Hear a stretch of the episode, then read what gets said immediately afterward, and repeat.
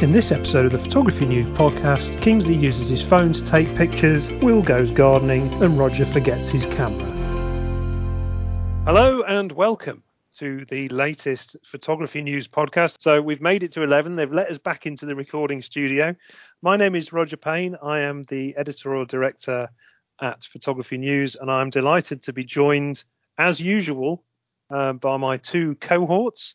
First and foremost, he's slurping his tea and he was yawning away a few minutes ago, so he's bound to be bang on form. it's contributing editor Kingsley Singleton. Hi, Kingsley. Hello again. Are you awake? Yeah, I'm I'm I'm busting to go. And is that, is that tea in that in that glorious mug that you're swigging, or is it something a bit stronger? I'm bursting with photo tips, and uh, I'm not under the influence of anything other than uh, Yorkshire tea. Marvellous. Well, lovely to have you on board. And also, in glorious detail and slurping from his Spurs mug, which is, uh, you know, quite offensive at this time in the morning. Um, but in glorious webcam detail, because you've got a new webcam, Mr. Photography and the editor of Photography News, Will Cheung. Hi, guys. How are we doing? And I, I must say, I am loving the quality of the Fujifilm webcam software. So I've actually got Fuji, cam, Fuji camera mounted on a mini tripod in front of me. Hence, you can see me in glorious detail. But maybe I should put a soft focus filter on it, smudge me a bit. All, all the wrinkles are plain to see, Will. Thank you very much. well, good, good to have you on board. And may I start this podcast? Because obviously, at the end of the last podcast, Will, you left our listeners uh, with a little bit of a tease about the fact that you had just gone out and bought a brand new camera. Can you? Would you like to share what that camera is and why you bought it? Okay, yes, I, I, did have a little tease there. I decided to invest in a Nikon Z7 full frame mirrorless. It's been out, as you know, for a couple of years, but so I haven't thought about it till fairly recently. But then I've decided I wanted to shoot full frame and still travel light with what I've got, so I invested in the Z7, and it came with an adapter, so I can use my existing Nikon lenses. So now at the moment I'm, I'm tramping around the countryside with a Z7, a 2470, and a, an old 70 to 300 lens and it's great. It's a nice little combination. Loving it. And how long was it um, to the hour after you purchased it to the point that Nikon teased the replacements to those cameras? It, it wasn't to the hour. I think it was within minutes. Is that right? No, it's not. It's not a problem. It's exactly what I want, and um, it, it, suits me perfectly. So I'm enjoying it. Yes, I, I invested in the Z7. Very happy with it. Um, still getting used to it, to be fair, but it's you know a very highly featured product and it produces excellent pictures. So, so presumably then, Will, you have been using that as much as possible over the last sort of few weeks since we last spoke? Yeah, I've been out for a few shoots. I haven't done a great deal, to be honest. I've been, um, apart from doing clouds and sunsets, because we've had some phenomenal clouds recently. You know, the various storms that came in. I think when, I think Alex was the last one that came in, and the skies where we were were just staggering. And I know photographing skies isn't that interesting in a way, but I'm quite fascinated by it, and I actually want to take these pictures not only as they for the in their own right, but also maybe to use as backgrounds for for other pictures. I'm starting to, you know, in lockdown, I just want, wanted to develop my Photoshop skills a little bit more. So um, that's one reason I've been photographing skies. So I did that, and the other day, um, the local photo group we were talking about photographing the full moon, and looking at the app I was using, the Photographer's Ephemeris, and I could see that the new road, the A14, which goes fairly close to where I live, uh, the moonrise was right at the end of the the A14 in effect. So we went into the bridge over the A14 about 6:30, waiting for moonrise, and sure enough, we got a we got a full moon. It, it was wonderful. The only problem we had was there's a protection fence.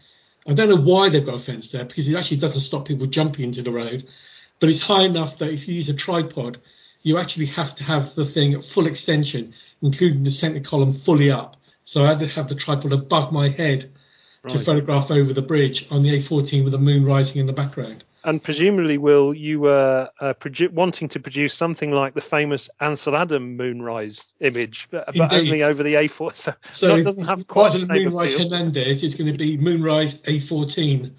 Not quite romantic, I'm afraid. But I've got some good light trails.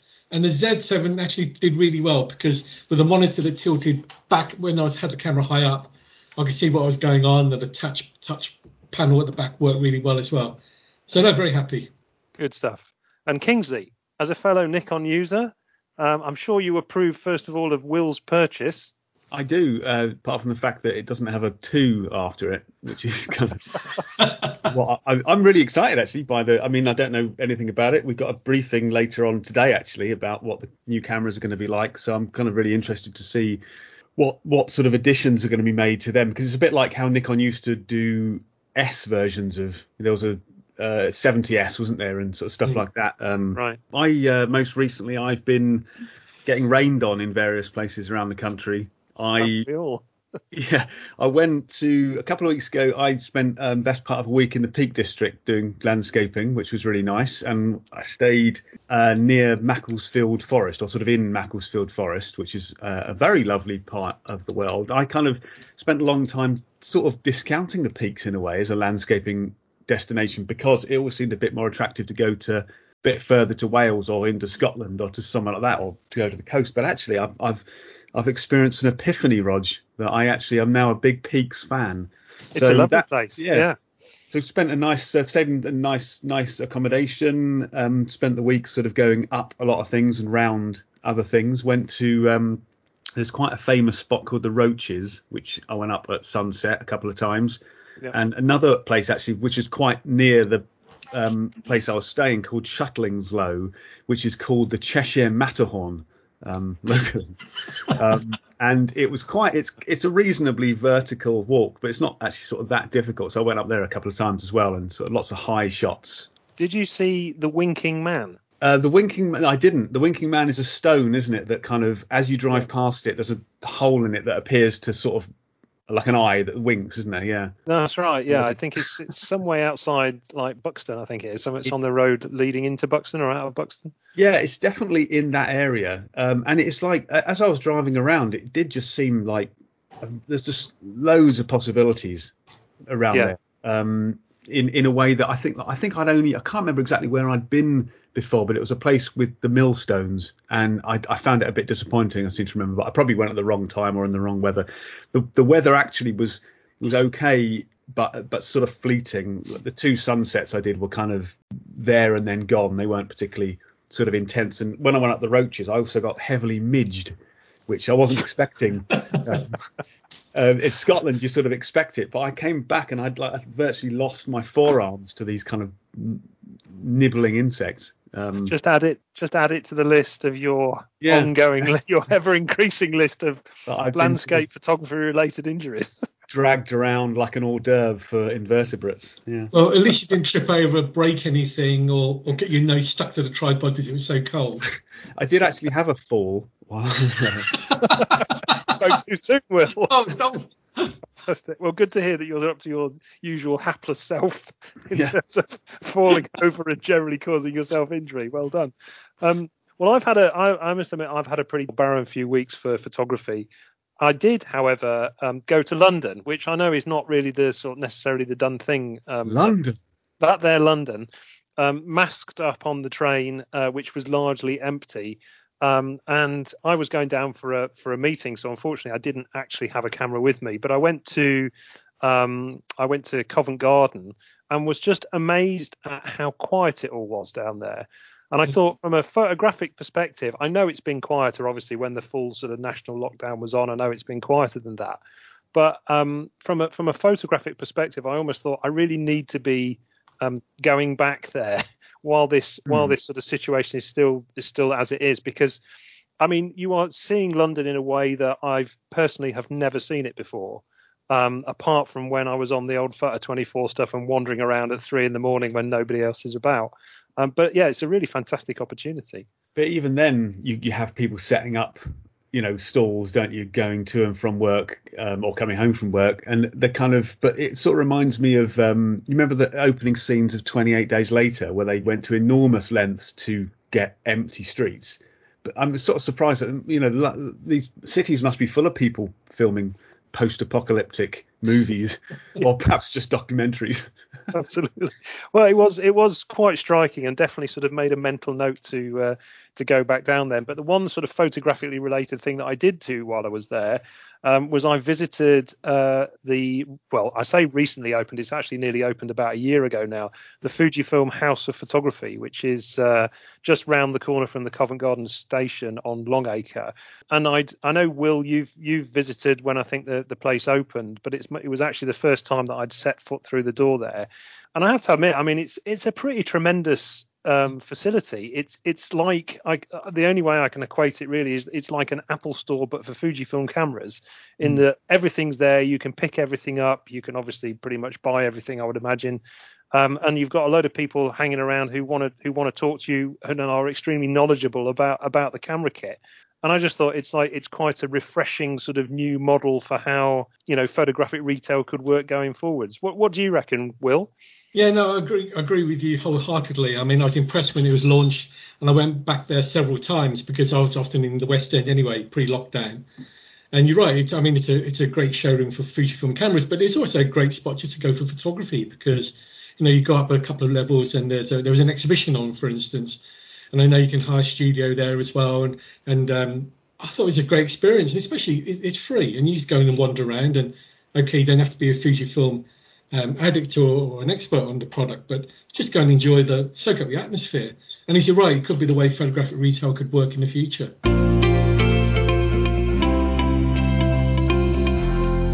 So it's the sort of time of year which uh, where we're moving into. We've obviously waved goodbye to summer and we're moving into autumn. And I'm sure there is much debate amongst photographers about um, the best season of the year. But I'm going to put I'm going to put my uh, flag in the sand and say categorically that autumn for me is without doubt the best time of year to be out out and about with your camera.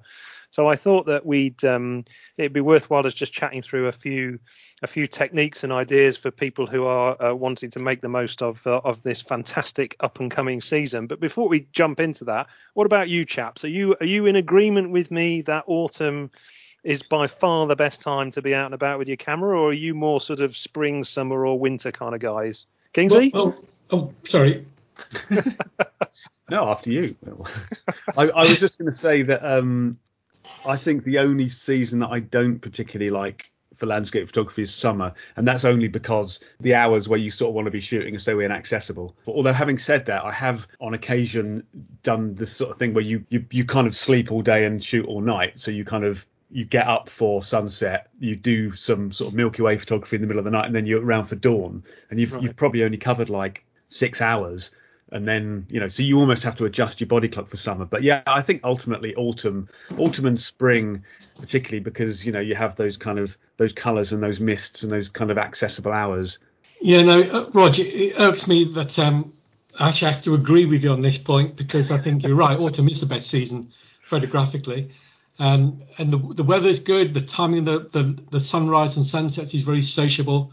So like even now if i finish work around 5.30 quarter six i can go out photograph sunset, for instance, and sunrise is what 6:30 ish, and so, so I think they're very sociable hours as well. But it's not just that; it's also what you get in autumn.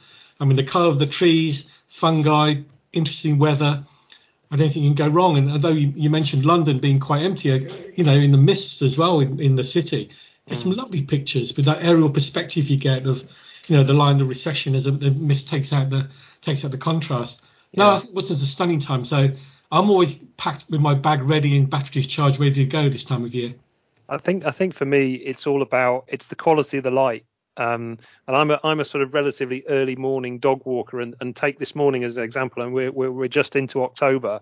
Um, but I was out at sort of quarter to seven this morning, just as the sun was coming up. Now it was very cloudy and overcast this morning, but there was just that absolute sweet spot where you've got a really overcast sky, but there's a little sort of gap mm. in the cloud between the horizon. And just as the sun comes up, and it's just absolutely fantastic. I mean, obviously, I didn't have a camera with me because it was uh, I'd gone out. It was raining, and I and so I thought, no, I'm not going to bother taking the camera out. But of course, I've done this so many times, and I keep on saying to myself, I've got to remember to take a camera with me every time. But the, the quality of the light, and you get the same at the end of the day. The sort of you know the raking shadows across fields and what have you. You just mm. can't beat it. On a sort of a slight digression about taking a camera with you. So I, have got one of the modern or the latest iPhones, and I did a when I was in the peaks that I mentioned just just now. I did um, I had that with me, and I was out around twilight, and I took a, a four second handheld exposure with it, which was really good. So I, I, actually I think you know it's I know that people have been saying for years, oh, is our real camera's dead? You know, is is a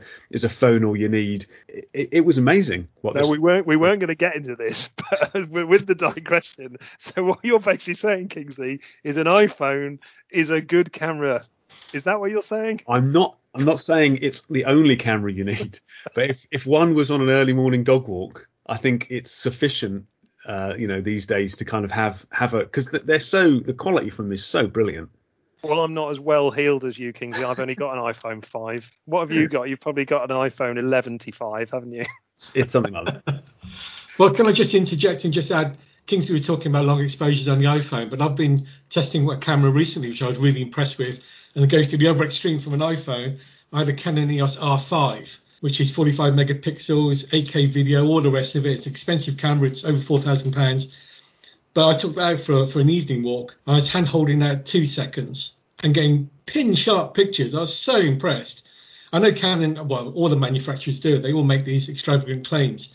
But that particular occasion, I actually I thought they were well justified. So I don't, um, I, I never go out cameraless, but I know taking an EOS R5 is probably the other extreme from the from the phone. Thank you for bringing it back, Will. I think what Kingsley's basically just done there is handed in his notice. Funny way to do it, but Kingsley, any any, any comeback? oh, well, is it all more like a sort of I can do this as a as a sort of a suicide note? Should we go back to autumn? Let's do that, shall let's we? Do autumn. Yeah, let's do that. Yeah. Okay. So so where about in terms of um I mean I'm lucky enough to live out in relatively rural area so I do I can sort of literally walk out of my front door and straight onto a, a sort of woody footpath. I appreciate that not everybody is uh, is as fortunate as that. So so what what do we think about locations? I mean is it is it a kind of like just find the locations around where we live or or do we think we should go further afield to really make the most of it? Well, speaking personally, I mean, although I'm not that far away from woods and, and some ruralness, um, my favourite location is from here, from where I live, near Cambridge.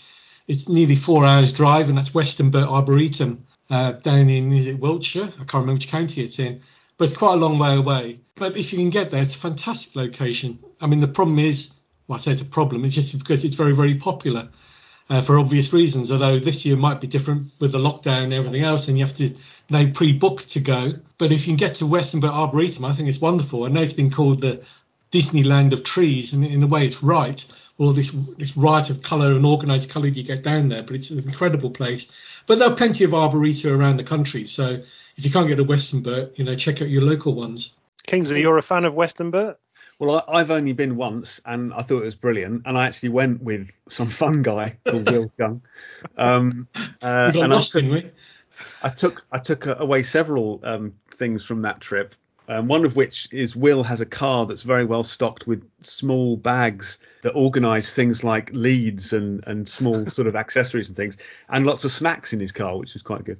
Right. But um, oh, I mean, one of the things was I think there's a sort of an idea that to shoot sort of landscape things and, and nature photography, you have to stick to those kind of very early and or late hours, and partly you can think, well, actually, you can't get into the arboretum until about I don't know what it is, sort of half eight or nine o'clock or something. So you sort of think, oh well, is it a bit too late? But actually, when you're in those places, the, the, the, the, rules work a bit differently and you can shoot for longer because the sun is broken into into sort of pools of light and shade you know or if you're lucky to get a bit of mist you have those kind of sun rays coming through so yeah i mean it's an amazing place and as will says there are arboreta all over the country and all you've got to do is google it and, and you'll probably find somewhere pretty close. Something else I'd recommend if you want woodland for autumn is there's a, or there used to be, I think there probably still is, a page on the um, Woodland Trust's website where they give you a sort of a live a live sort of map situation of how the leaves are turning in colour. So they go obviously some sort of yellow to red, and then and then off.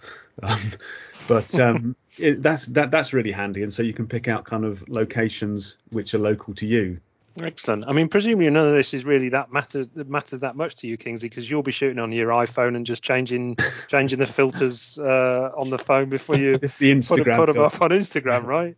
Yeah, fantastic. So what about what about? I mean, so so when you were there, I'm being obviously uh, very flippant, but when you were there, in terms of um, because I'd imagine if you just walk into a location where there's loads of trees and it's fantastic color, how do you go about sort of actually making the pictures that you end up making in terms of um, you know picking bits out and isolating particular parts to to to kind of make it work.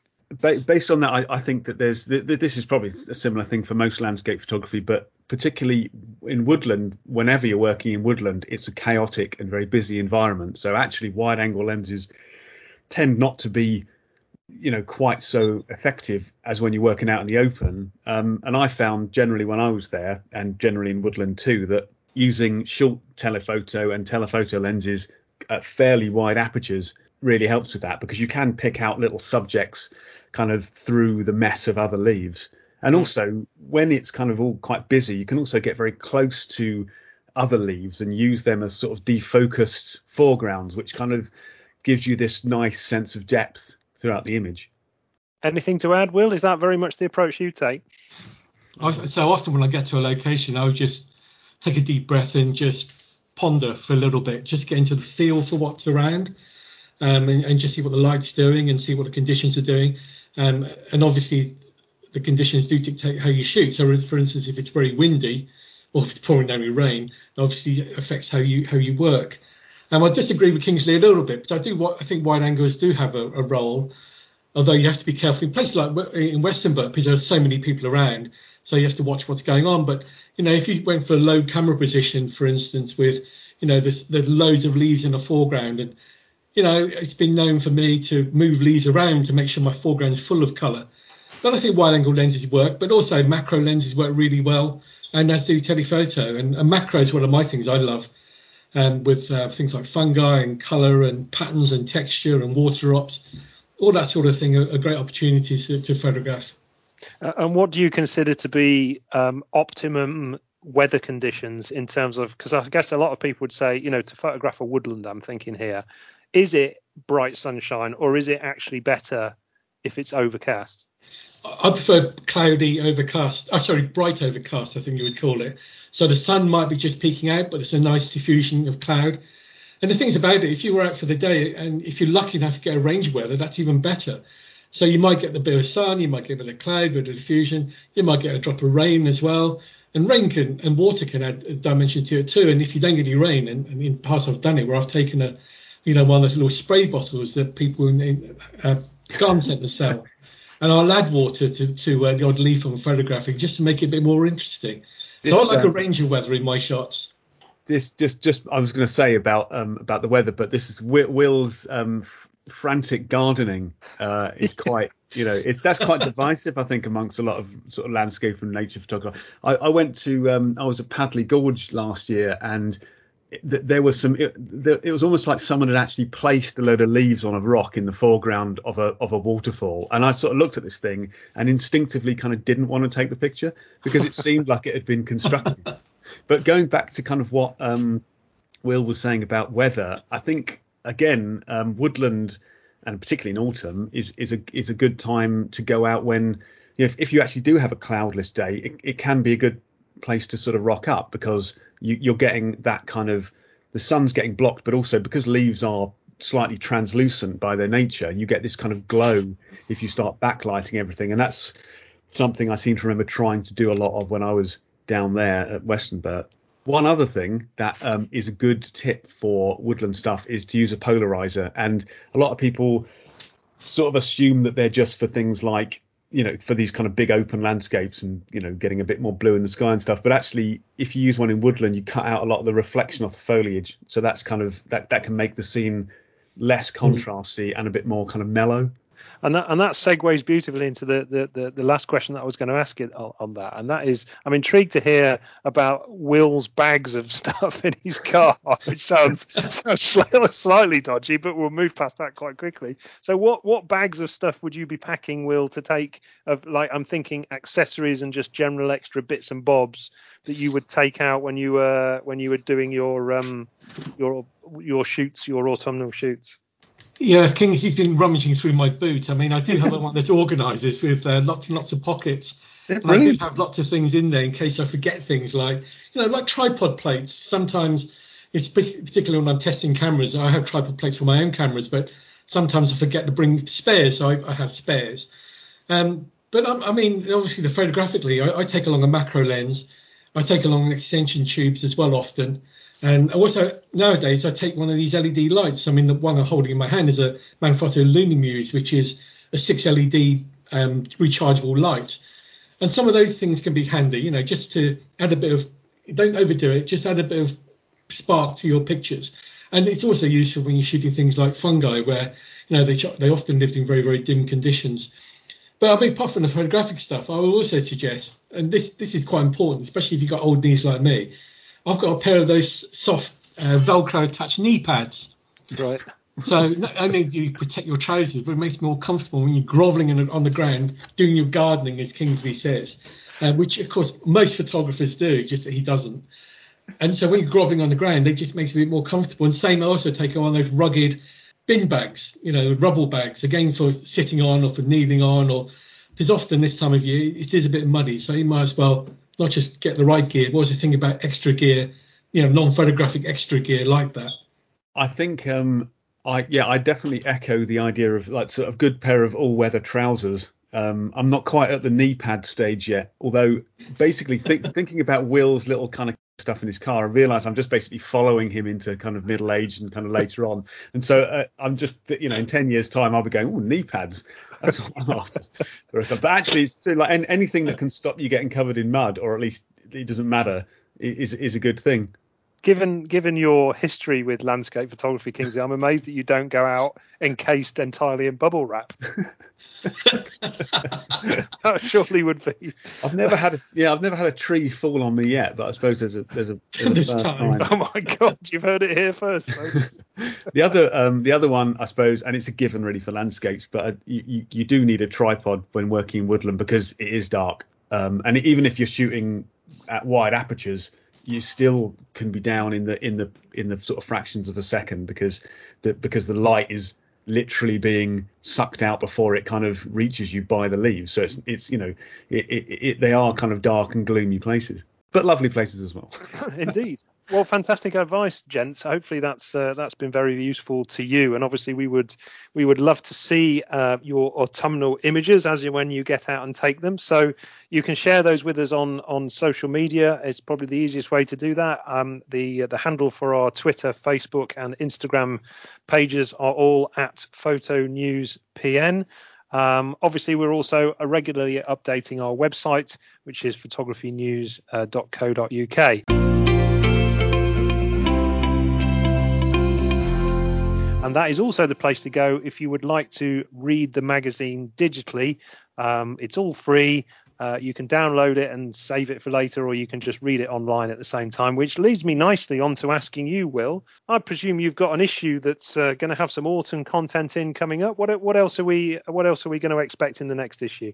Well, you mentioned autumn content, so there's a, a buyer's guide on kit that you should have in your bag for this this time of year, and there's also a feature about workflow and workflows I mean, it's one of those buzzwords, isn't it? Workflow, but uh, we're encouraging a, a, sensible workflow from from capture all the way through to final output.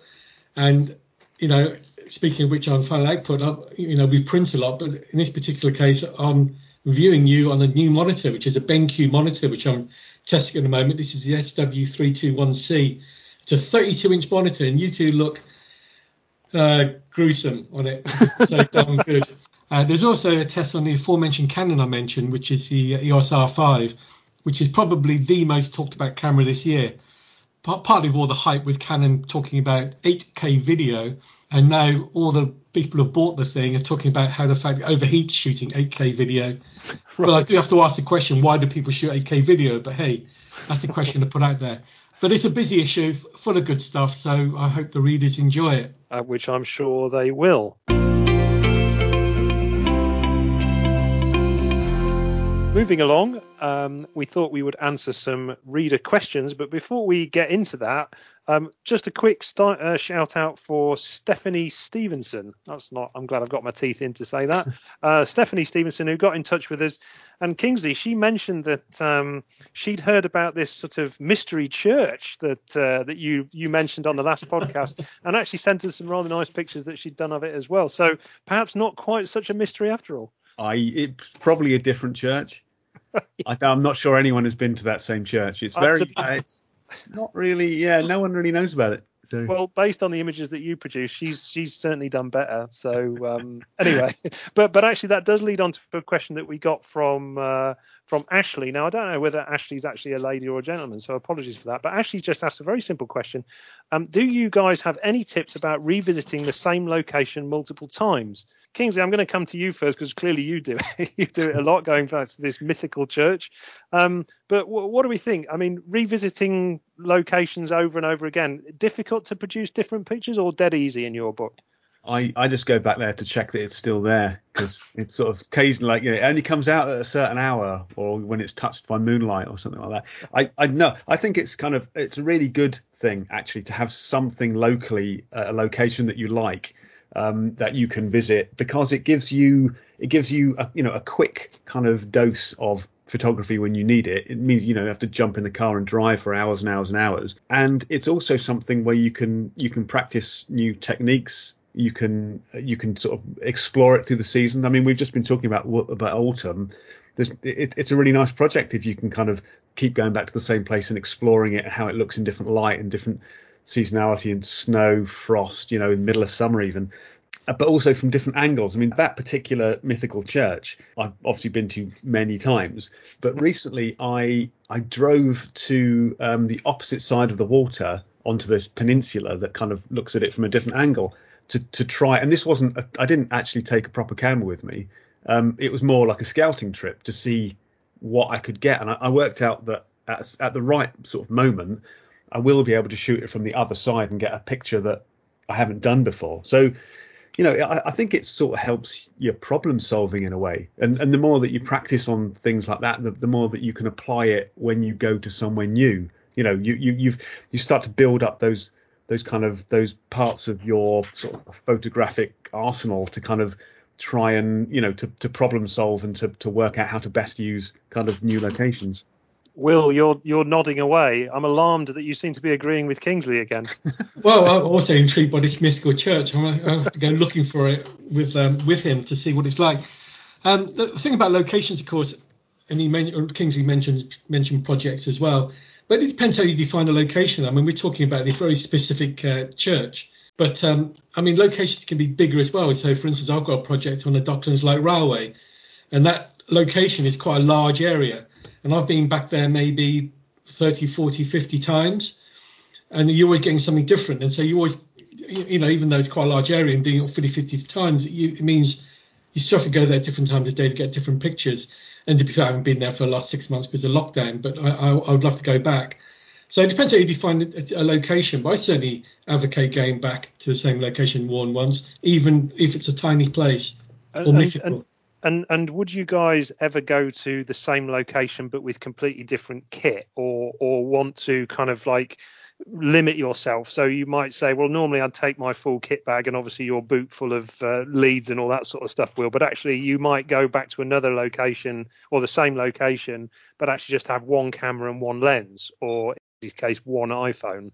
Um, is, is that one way? Is that a way of, of looking at, uh, at the same location in a different way as well? I certainly certainly think uh, gear makes a difference, and if you've got a fisheye lens or an ultra wide angle lens or you just acquired a macro lens, that does change the way you think.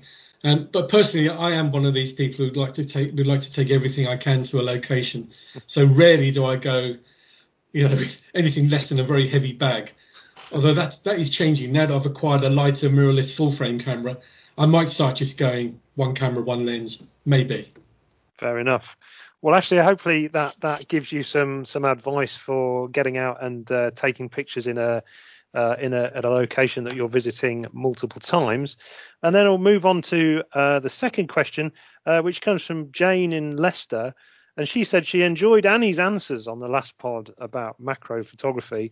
Um, she uh, and and basically talking about things that make macro easier. Annie mentioned something called a plamp, which she is aware of, but wondered if she has any further suggestions for useful gadgets that will help her get better results on uh, macro images. Now, unfortunately, Annie's not with us today. but hey, if we get enough letters, we'll definitely we'll definitely get her back.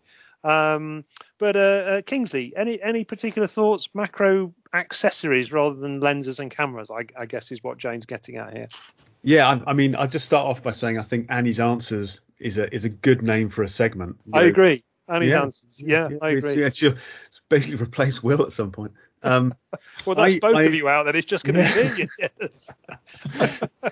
I think um, I, I, think obviously the kit that you uh, use depends on what you're photographing, and although I uh, I have shot plenty of macro stuff, um, I don't tend to shoot macro wildlife like Will and Annie were talking about, but I tend to shoot more kind of still life kind of macro style things, florals and you know little objects and watches and stuff like that. And so from that point of view, because it's not moving, I've kind of used um, uh, focusing rails before, which are you know a, a, good a good thing because obviously you can so that you can set the lens at its minimum focus and then just sort of move it until the part of the object is in focus that you want. So that's kind of quite a good um, a good bit of kit, and they're not particularly expensive. Um, something else on that um, on that score is is actually moving the object. You, you can uh, as, as, a macro thing, particularly when it's a still life. So if you put your object on like a piece of card or something, then you can actually move it, or you can leave your camera locked off and move the object around, um, which is you know to stop messing around with your tripod too much. But the only other thing that I thought of based on the still life stuff is things like backgrounds and reflectors and stuff are all very handy for macro work. So particularly I've found kind of shooting floral things that you know if you get if you just go to your local art shop and buy some coloured card, you know, and you get um, contrasting colours, complementary colours. Um, you know, so you got a yellow flower, you put a blue background behind it, and you know, you you you sort of cook up something that's quite different to what you have when you don't have a background. You know, you can play with colour, and it makes the whole thing a bit more interesting. I find it amazing that Kingsley has a go at me about gardening, but what he does is actually move the subject, not just garden it, he moves it. This is art. This is art, not wildlife. But, but anyway, the um, I, I, know it's uh, the same old bit of advice, but I would just say, look, make sure you got a really good tripod and one that suits. Um, and one of these tripods that's got a multi-angle head, for instance, would be quite useful. I mean, I know a couple popular ones. There's a Vanguard uh, 263CB, I think it is, which has got a, a, column that you can adjust the angle on, and there's a Manfrotto tripod as well. The uh, oh, it's a it's a B3 GTX Pro, and that can have the center column rearranged so it, sticks out, so you're shooting for flat lays. So I mean, one thing I would say, I know everybody's probably got a tripod of some sort, but if you want to do more macro in a in a deeper way, then consider the support. That's really important. Absolutely, good stuff. Well, well, thanks for thanks for those uh, those answers, chaps. Hopefully, uh, both Jane and Ashley will be uh, well and truly uh, full to the brim with with photographic knowledge on the basis of those uh, on the basis of those answers. Maybe. So um, I think that maybe yeah. um, so I think that that brings us pretty much to the end of uh, of this episode of the Photography News podcast. However, obviously, regular readers will know readers, regular listeners will know that we never end a podcast without a Will's word of wisdom. So, Will, give it your best shot. Well, look, I've been witching around about tripods a lot on this podcast, and going back to the very beginning when I was saying that I was shooting with a tripod at full extension over a bridge because I had to. But often I've, I've walked around, and I, and I do want to say to people, but I, don't, because I'm going to get slapped but I see people using their tripods often with the center column fully up, but haven't extended the legs. Yeah. And then they wonder probably why their their f2.8 expensive Canon, Nikon, Olympus, whatever zoom lens is not delivering sharp pictures. Is because their tripod technique's poor. So look, guys, legs first, extend them first. I know it's slow, it's a little more difficult, but use your, your legs first, then use the center column if you need to. Simple. Very good. And and just just to add to that, I'm pretty sure we have a we have covered this off before in a in a pod before, but I'm going to say it again.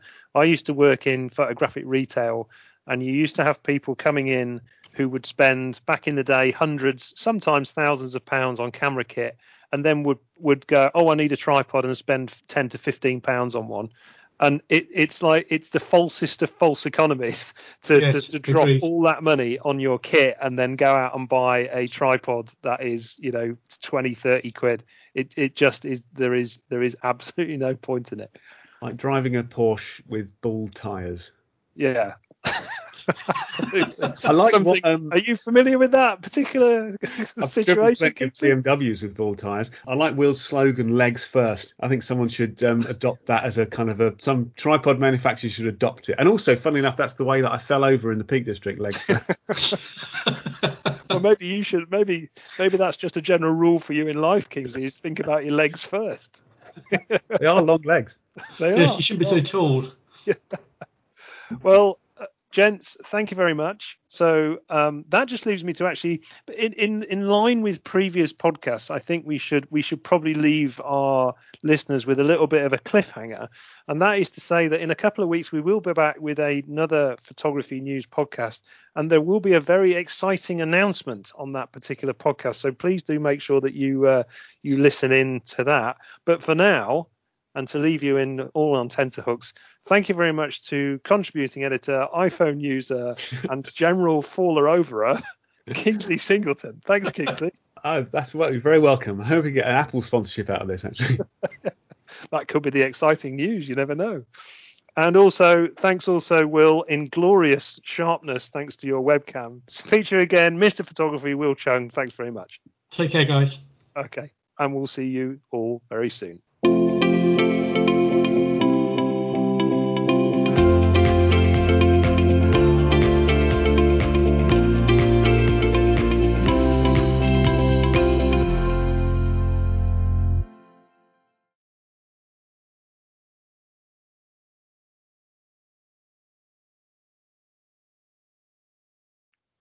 Okay, great. All right, are we ready?